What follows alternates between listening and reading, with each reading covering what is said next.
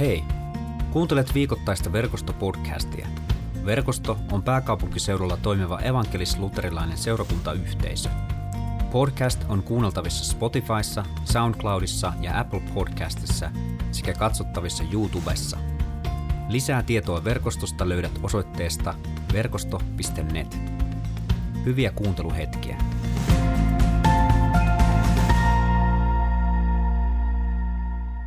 Matteuksen mukaan evankeliumi. Jeesus Kristus syntyi näin. Maria, Jeesuksen äiti, oli luvattu vaimoksi Joosefille. Ennen kuin he ehtivät olla yhdessä, Marian huomattiin olevan raskaana pyhästä hengestä. Joosef oli oikeamielinen mies, eikä hän tahtonut häpäistä Mariaa, vaan päätti purkaa kihlauksen kaikessa hiljaisuudessa. Kun Joosef suunnitteli tätä, hänelle ilmestyi unessa Herran enkeli, joka sanoi, Joosef, Daavidin poika, älä pelkää ottaa Mariaa vaimoksesi. Se, mikä hänessä on saanut alkunsa, on peräisin pyhästä hengestä. Maria synnyttää pojan ja sinun on annettava pojalle nimeksi Jeesus. Hän näet pelastaa kansansa sen synneistä. Tämä tapahtuu, jotta profeetan välittämä Herran ilmoitus toteutuisi.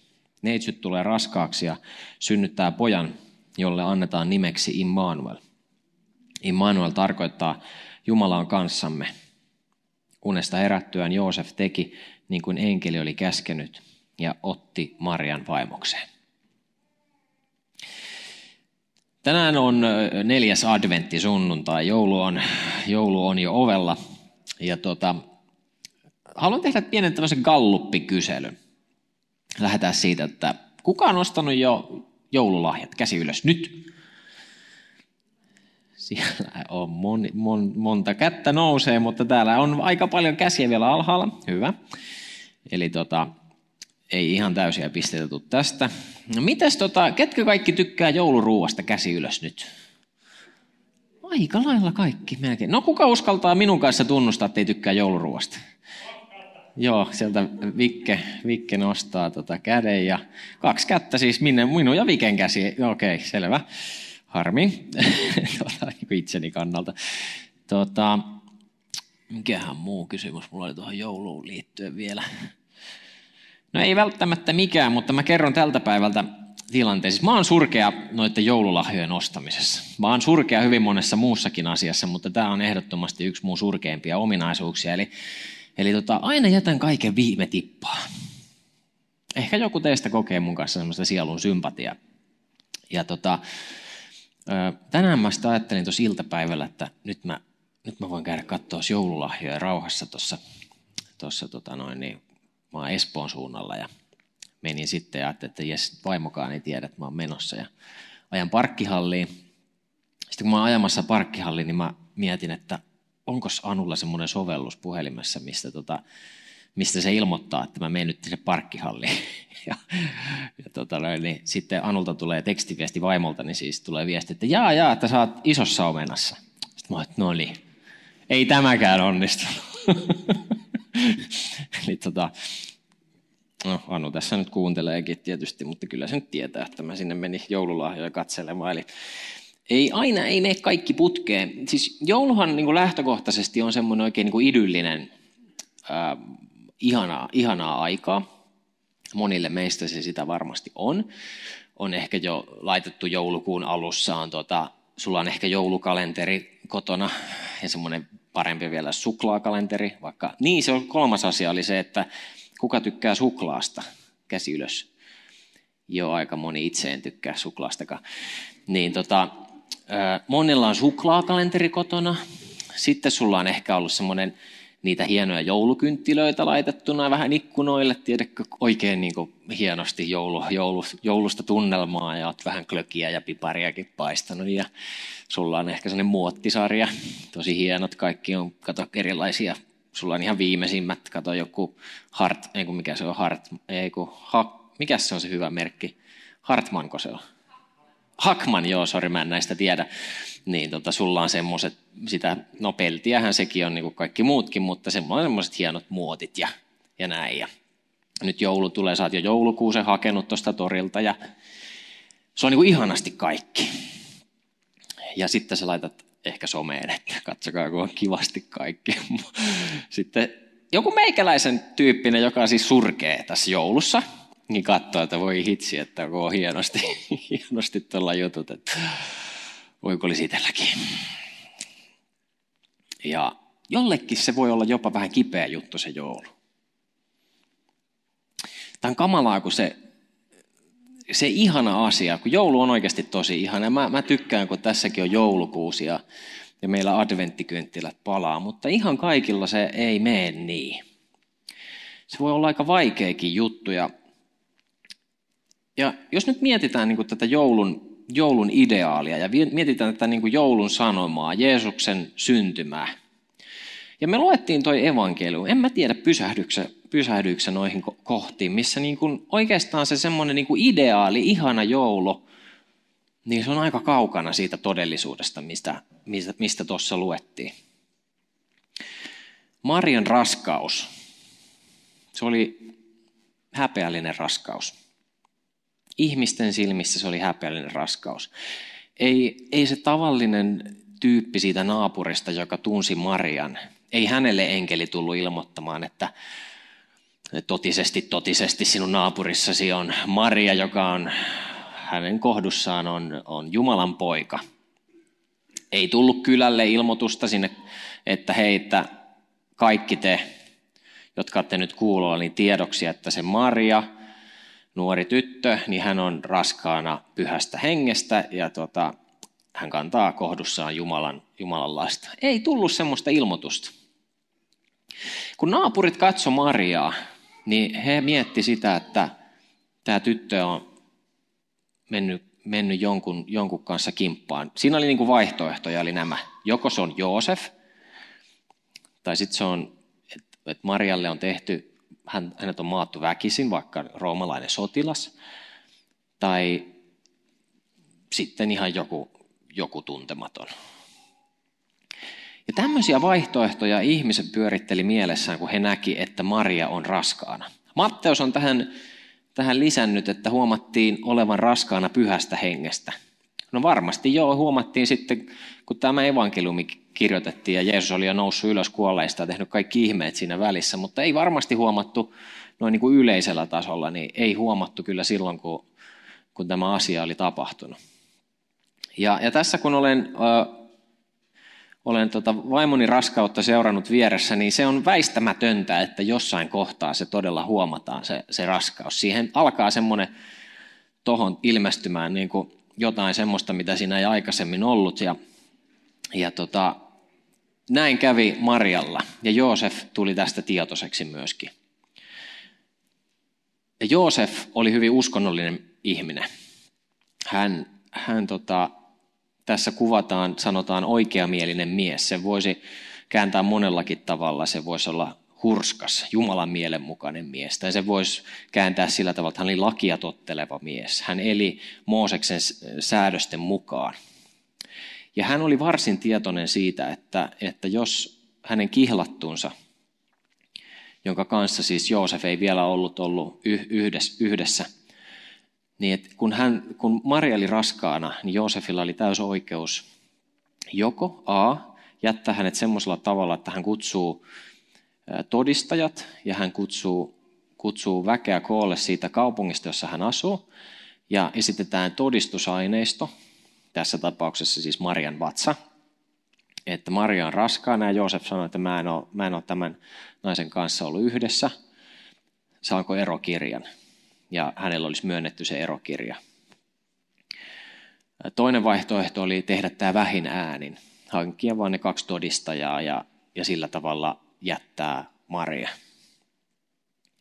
Näin oli tuossa uskonnollisessa yhteisössä, jonka keskellä Joosef ja Maria eli. No, onneksi Jumalan enkeli puhui Joosefille ja Joosef luotti siihen sanaa, minkä hän unessa sai, ja toimi sen mukaan.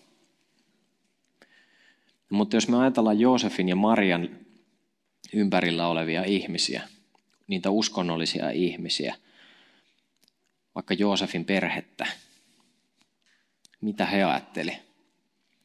Todennäköisesti he halveksu. He ikään kuin laittoi sen häpeän tämän pariskunnan ylle, että jotain tässä on mätää. En tiedä, oletko ikinä miettinyt. Mä pysähdyin sitä tuossa miettimään, että, että kun me luetaan jouluevankeliumia siitä, että, että jokainen meni omaan kaupunkiinsa verolle panoa varten.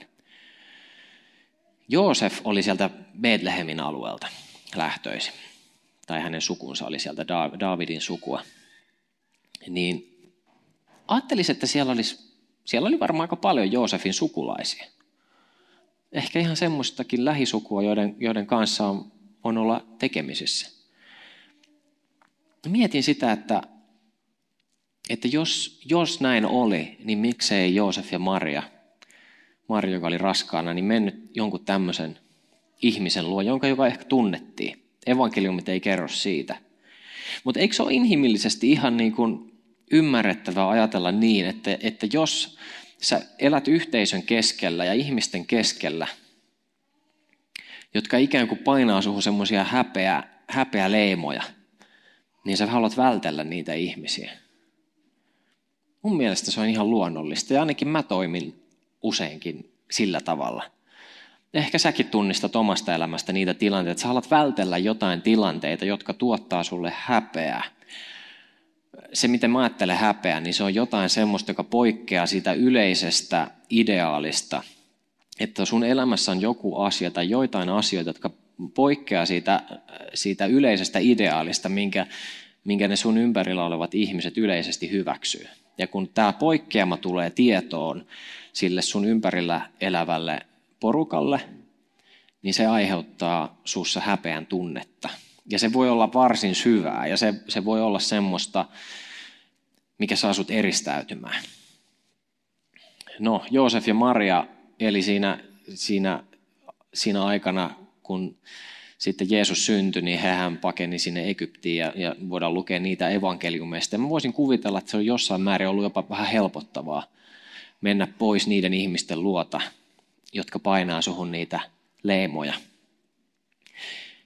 Kun me katsotaan Jeesuksen elämää, niin, niin kuitenkin tämä tieto siitä, että Jeesuksen syntymään liittyy jotain hyvin epämääräistä, jotain semmoista, mikä, mikä ei ollut, mikä ei ollut niin kuin hyväksyttyä siinä yhteisössä, niin, niin tämä tieto oli niillä ihmisillä, joiden keskellä Jeesus eli. Juutalaisten pyhät tekstit kuvaa yleensä kahdella eri, eri tavalla Jeesusta ensimmäinen tämmöinen määritelmä on Jeshua ben Stada, joka tarkoittaa Jeesus haureuden poika. Toinen, toinen termi, mitä käytetään, Jeesus ben Pantera. Jeesus Pantera-nimisen sotilaan poika. Markuksen evankeliumissa luvussa 6 Jeesusta kuvaillaan Jeesus Marian poika, koska isä ei, ei pystytty tunnistamaan ja tunnustamaan. Matteuksen evankeliumissa luvussa 11 Jeesuksesta puhutaan syömärien ja juomarien ystävänä, joka oli tuohon aikaan myös synonyymi sanalle äpärä. Ajattelen, että Jeesuksen, Jeesukseen painettiin tämmöiset leimat, jo hänen syntymässään. Ja ne kulki läpi koko Jeesuksen elämän. Jo Jesajan kirjassa luvussa 53 profeetta sanoo näin. Puhuu siis tulevasta Messiasta. Hän oli halveksittu ja ihmisten hylkäämä. Kipujen mies ja sairauden tuttava, jota näkemästä kaikki kasvonsa peittivät. Halveksittu, jota emme minä, minäkään pitäneet. Mutta totisesti meidän sairautemme hän kantoi, meidän kipumme hän kärsi.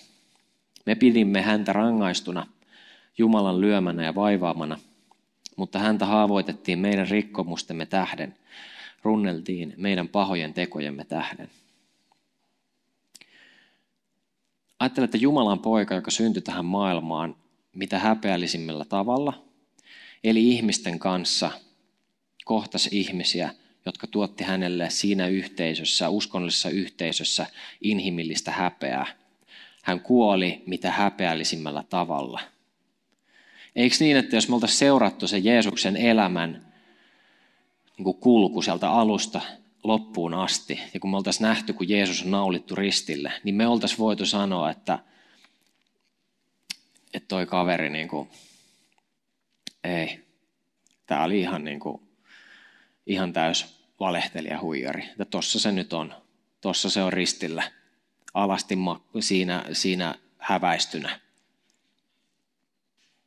Ja sitten kuitenkin kaikki tämä muuttuu yhdessä räpäyksessä, kun hauta on tyhjä. Ja se kääntää tämän niin kuin inhimillisesti katsottuna varsin hä, niin kuin häpeällisen elämän. Se kääntää sen yhtäkkiä semmoisen, joka muuttaa koko maailman, meidän jokaisen, koko ihmiskunnan historia. Mä en tiedä, alkaako sulla sytyttämään, mutta mä ajattelen, että Jumala toimii meidän jokaisen kohdalla näin. Syystä tai toisesta, meidän omista virheistä, meidän läheisten virheistä, yleisesti vaan siitä, että me ollaan syntiin langenneita epätäydellisiä ihmisiä. Eri syistä me ajaudutaan tilanteisiin, jossa meidät niin kuin nujerretaan joskus niin kuin ihan totaalisesti semmoisilla tavoilla, jotka niin kuin saa meidät kokea, että mä, mä niin kuin halua, mä en halua edes elää. Että se on se äärimmäisin vaihe siinä, että, että, että sulla on niin tuskanen olo sisällä, että sä haluat vaan niin kuin kadota. Ja semmoisen jonkin keskellä Jumala voi kohdata meidät semmoisella tavalla, että se saa yhtäkkiä kääntää sen koko meidän niin kuin historian, koko meidän elämäntilanteen, kaiken minkä keskellä me ollaan, niin sinne syntyy vapahtaja, Jeesus Kristus, joka voi yhtäkkiä piirtää meidän eteen semmoisen näkymän, että hei, sun elämällä on tarkoitus, sä olet rakastettu, mä en ole hylännyt sua, mä rakastan sua ilman ehtoja. Mä oon aina ollut sun vierellä. Mä oon Immanuel. Mä oon Jumala. Mä oon sun kanssas. Mä toivon, että että sä oot saanut tämän kokea. Ja jos et ole saanut, niin mä toivon, että sä saat sen tulevaisuudessa kokea. Sen semmoisen hetken, kun sä oot inhimillisesti vedetty ihan niin kuin äärimmilleen semmoiseen tilanteeseen, että sä, susta tuntuu, että tästä mä en enää selviä. Mä oon itse ollut niissä tilanteissa monessakin kohtaa ja mä oon, mä oon kokenut sen, mistä Paavali, mitä Paavali kuvaa ensimmäisessä korintolaiskirjeessä, kun hän sanoi, että Jumalan voima tulee täydelliseksi heikkoudessa. Ja mä ajattelen, että se heikkous on ennen kaikkea sitä, että sä myönnät, että mä en selviä. Kun sä myönnät itsellesi ja sä myönnät Jumala, että mä en, mä en selviä tästä. Meidän ne elämän olosuhteet on erilaisia, ne tilanteet, missä me ollaan, on erilaisia. Mutta jos me rakennetaan semmoinen niin kuin idyllinen elämä, jossa kaikki on täydellistä, jos me keskitytään vaan siihen, että että, että meillä on kauniit koristeet ja meillä on ikkunassa ne ihanat valot ja meillä on täydellinen sosiaalinen media ja meillä on kaikki niin kuin ihanaa. Niin siellä ei ole semmoista rajapintaa, johon Jumala, joka tuli osaksi meidän häpeää, että se Jumala voisi jotenkin kytkeytyä meidän, meihin rakkaudessa. Koska siitä koko tässä niin joulun sanomassa on kyse, että Jumala tuli meidän keskelle siihen keskeneräisyyteen ja heikkouteen, missä me ollaan. Jos ei me uskalleta paljastaa sitä edes itsellemme, saatika toisillemme tai Jumalalle, niin, niin se on vähän niin kuin semmoinen muovinen joulukoriste. Se saattaa kimaltaa, mutta se on ontto. Kristinusko menettää merkityksensä, jos, jos me niin kuin desinfioidaan evankeliumi siitä, että, että tämä on häpeällinen tarina. Tämä on siinä ideaalissa häpeällinen tarina. Vaikka siellä on Jumalan suunnitelma koko ajan, eikä mitään tapahdu ilman, että Jumala on sen sallinut tai suunnitellut tai tahtonut. Jeesuksen syntymässä toteutuu 300 profetiaa, joista vanha testamentti meille kertoo. Se ei ole niin sattumaa. Mutta inhimillisesti katsottuna, niin se on täynnä semmoista, mikä ei kestä vaikka Mooseksen lakia inhimillisesti. Ja meidän jokaisen elämässä on sitä, meidän vieressä istuvan elämässä on sitä, mikä ei kestä niitä mittareita, mitä me asetetaan yhteisönä, yksilöinä, mistä me luetaan raamatussa. Meistä ei kukaan täytä niin sitä mittaa. Ja mä ajattelen niin, että on tosi tärkeää, että, että aika ajoin niin me pysähdytään miettimään sitä, että mitä häpeää mä kannan. Liittyen muuhun itseeni, liittyen mun perheeseen, liittyen mun elämäntilanteeseen, liittyen mun mitä ikinä se on, taloustilanne, mielenterveydelliset asiat, riippuvuudet, sitä mitä mulle on tehty, se miltä mä näytän. Koska meillä kaikilla on niitä kipupisteitä. Ja se ei ole kiva niin kuin ruveta niitä raaputtelemaan. Mä oon monet kerrat täällä teillekin kertonut omista asioistani ja en mä aina haluaksi kaikkesta kertoa, mutta se, miksi mä joskus kerron jotain asioita omasta elämästä, mä haluan antaa esimerkin siitä, että, että, että, se, että, että joku vaikka on pappi tai joku ihminen, joka teidän mielestä näyttää semmoista, tullaan kaikki kivasti, niin, niin se ei ole niin. Me, me jokainen mennään läpi niitä semmoisia vaiheita, jossa, jossa me joudutaan kamppailemaan.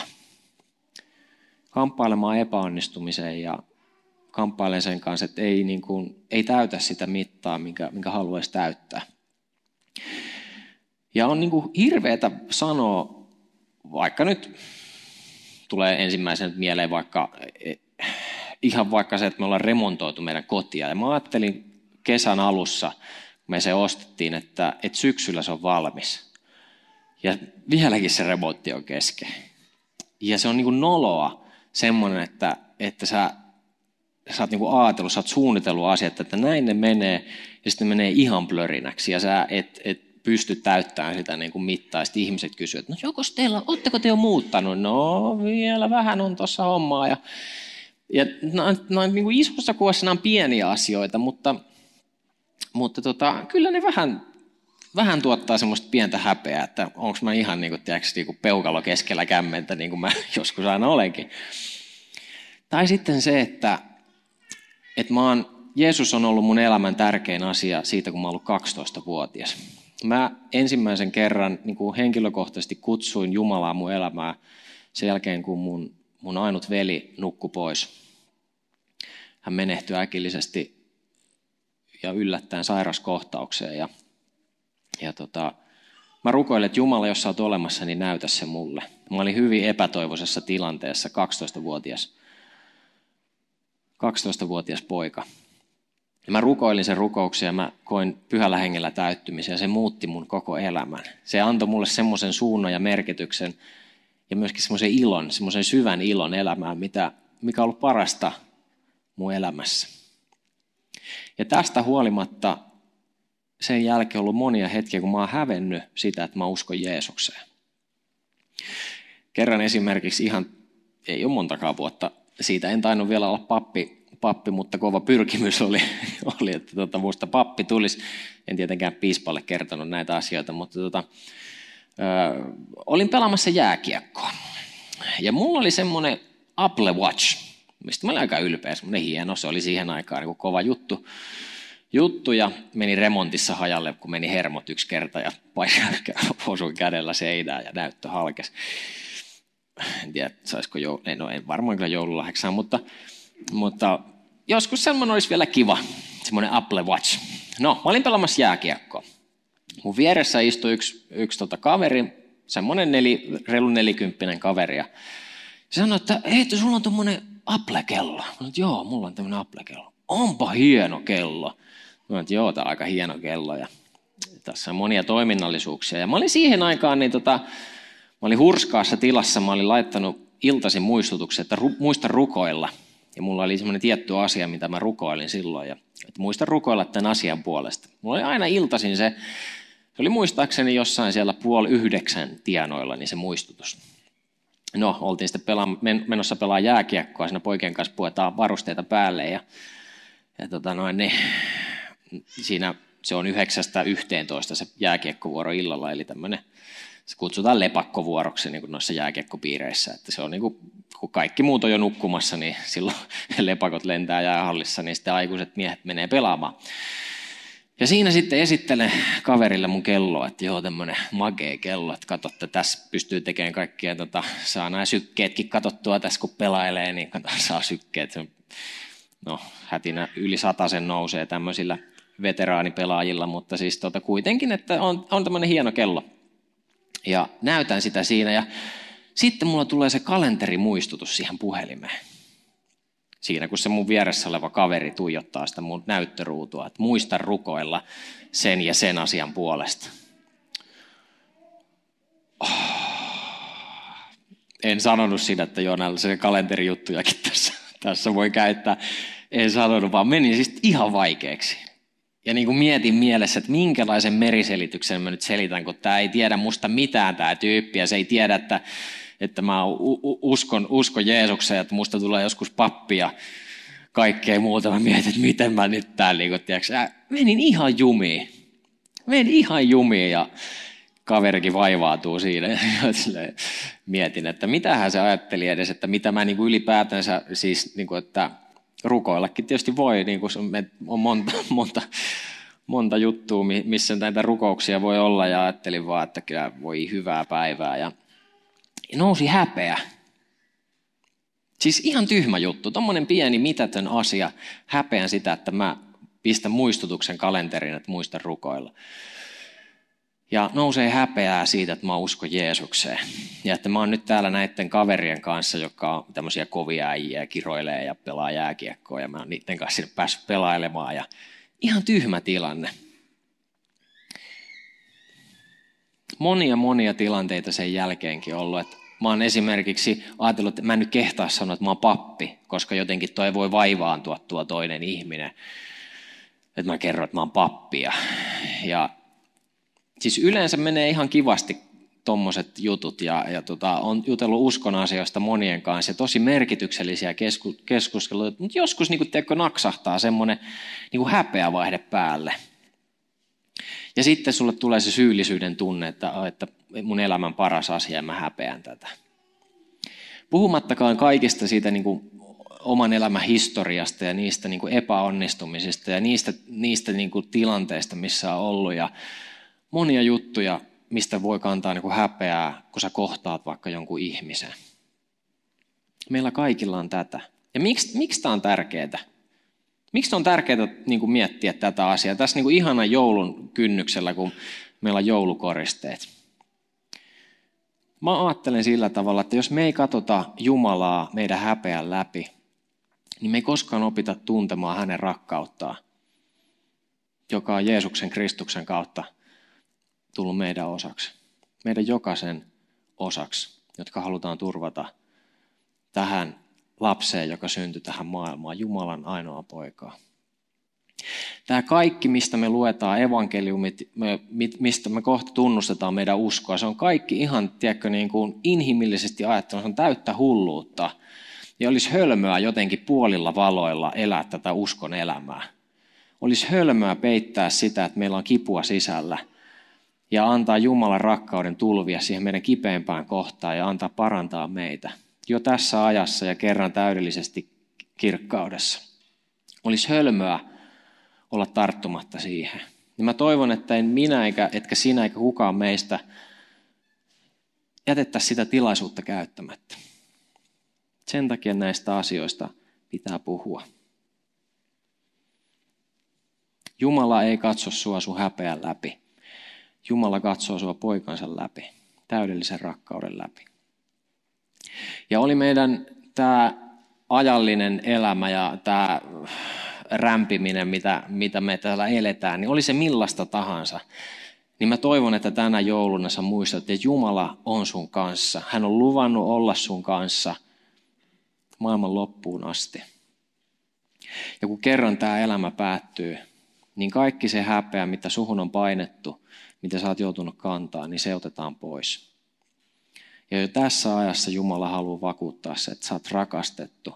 Ja otetaan me jokainen se haaste vastaan, että kun me kohdataan ihmisiä meidän elämässä, että me voitaisiin sillä Jumalan rakkaudella parantaa toisiamme. kertoa se, että rakastettu on sun oikea nimi. Että sä oot arvokas, sä oot täydellinen. Sä oot Jumalan lapsi. Rukoillaan. Rakas taivaallinen Isä, kiitetään siitä, että lähetit poikasi Jeesuksen tähän maailmaan pelastamaan meidät. Me ollaan niin monin tavoin laiminlyöty itseämme ja toisiamme ja, ja sua vastaan, että, että meidän niin kuin mittaristo on, jo, on, on ihan, ihan sekaisin ja me ei edes tiedetä, mitä kaikkea me niin kuin hölmöillään. Mutta me tunnustetaan se, että monin tavoin me ollaan toimittu väärin. Me pyydetään anteeksi sitä, että, että me ollaan satutettu toisia, me ollaan, me ollaan painettu niitä häpeä leimoja toisiimme ja painettu niitä itseemmekin. Mä rukoilen Jeesus, että auta meitä näkee niitä tilanteita ja niitä ihmisiä, joiden luokse me voidaan mennä sanoa, että, että hei, sä oot hyvä tyyppi. Että sä oot rakastettu, että sä oot tärkeä. Kiitos, että, että sun anteeksi antamus on täydellinen ja mä saan julistaa jokaiselle meistä synnin päästön isän ja pojan ja pyhän hengen nimeä. Ja me saadaan turvata Jeesus siihen, että sun sovitustyö on ollut täydellinen ja että ylösnousemuksessa häpeä ei, ei, ei enää, se on millään tavalla enää mukana siinä kuviossa. Mä rukoilen Herra, että tänä jouluna me saadaan keskittyä siihen, mikä on oleellista ja, ja me saadaan vähän vähemmälle jättää kaikkea sitä semmoista pinnallista ja kaikkea semmoista, mikä, mikä niin kuin ohjaa meidän huomiota pois susta. Pyydän, että, että anna meille jokaiselle ihmisiä ympärillä, joiden kanssa me saadaan jakaa tätä joulua. Ja, ja ne jo, meistä, jotka on ihan täysin yksin, niin mä rukoilen erityisesti sitä, että oo sä erityisen lähellä. Oo erityisen lähellä tänä jouluna. Me itsemme ja läheisemme sun käsiin ja rukoilla, että siunaa tämä joulun alusaika ja siunaa meidän joulu. Jeesuksen nimessä. Aamen. Kiitos kun kuuntelit verkostopodcastia. Seuraa verkostoa somessa ja osallistu verkoston online Jumalan palvelukseen.